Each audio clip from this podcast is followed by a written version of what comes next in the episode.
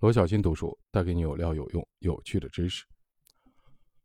对全球化的反思，就是对追求规模的反思。疫情期间有两件大事发生：一是世卫组织将新冠肺炎疫情列为国际突发的卫生事件；二是长达四年的英国脱欧终于尘埃落定。两件事的共同点是人类对管理体制弊端的调整。世卫组织的决议的意义在于宣告新冠肺炎疫情是国际事件。需要国际社会共同应对。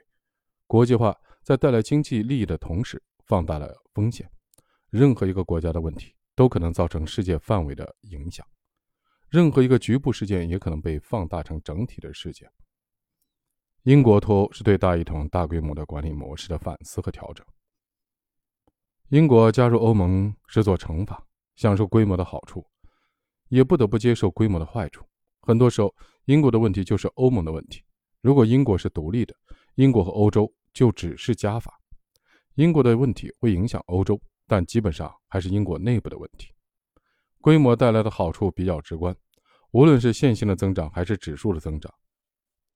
都能被清楚地观察到。而如规模诅咒等坏处，则隐藏在密律之下，不直观也非线性，是随着规模的增长而凸显出来的。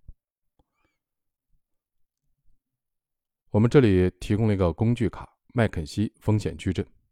既然现实是典型的复杂系统，影响因素众多，并且因素之间互相影响，那么在如此复杂纷繁的现实中，用什么样的策略思考才能让我们的决策有意义、有价值？博弈思维如何成为复杂系统场景下的决策突破口？麦肯锡风险矩阵可以帮助我们用复杂系统和不确定性分析问题。麦肯锡的风险矩阵分析不确定性对业绩的影响程度，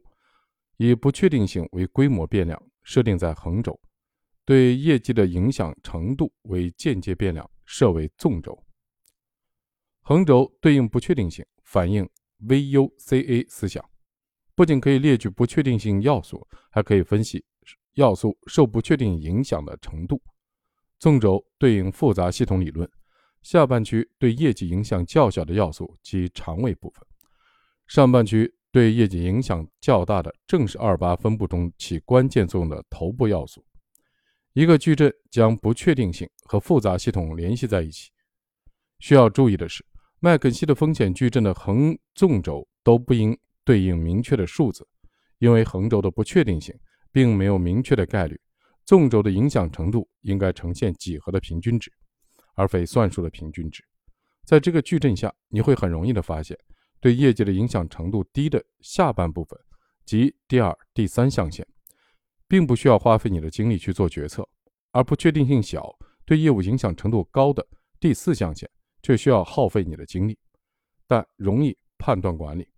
唯有不确定性大、对业绩影响程度高的第一象限，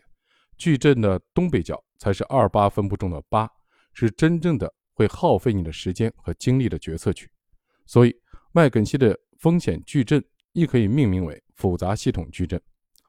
麦肯锡风险矩阵中的第一象限即不确定性大、对业绩的影响程度高的区域，规模的变量的不确定性因素可能有很多。这里有很多可以使用的管理工具，比如用头脑风暴打开思路，寻找此类关键的规模变量；用波特武力分析不确定性的纬度；用 SWOT。来分析规模变量的性质。在进入下一步分析前，我们先插入一个前提条件：现实是复杂系统，而人脑却是线性的。现代的脑科学资料发现，视觉系统是人类最重要的感觉系统。人的大脑皮层有三分之一的面积都和视觉有关。人从外界接收的信息中，通过视觉接收的信息占绝大多数。美国哈佛大学的相关研究资料表明。人的大脑每天通过五种感官接受外部信息的比例分别是：味觉百分之一，触觉百分之一点五，嗅觉百分之三点五，听觉百分之十一，以及视觉百分之八十三，并且视觉能够有力的影响人们的认知、决策、情感乃至潜意识活动。既然人脑接受的主要信息是视觉信息，人脑的思考就不免受视觉信息的牵引，而倾向于更直观的思考，即所见即所得。这样的一维思考，以及规模变量引起状态变量变化的二维象限思考。由此，我们会发现，在思考的过程中，我们的选择不仅不能过多，还要按复杂程度、确定性、个人能力等来对这些选择去芜存精，仅保留少数几个关键的决策因素。而且，所有有效能直接引导行动的决策都是双因素选择，因为只有在二维的情况下，才能挖掘出项目的主要矛盾，形成两难；也只有在此时，决策者才需要，也才能做出有效和有益的选择。需要指出的是，决策的目的是解决问题，决策过程是不断修正问题、提炼维度的过程。很少有人能一蹴而就，在复杂系统的矩阵中筛选关键因素，用波特五力等模型梳理，最终整理出整个复杂系统对决策者而言最关键的两难矩阵以后，我们就可以用博弈思维继续梳理决策框架，从复杂系统理论、网络思维和不确定性思想帮助我们分析现实问题。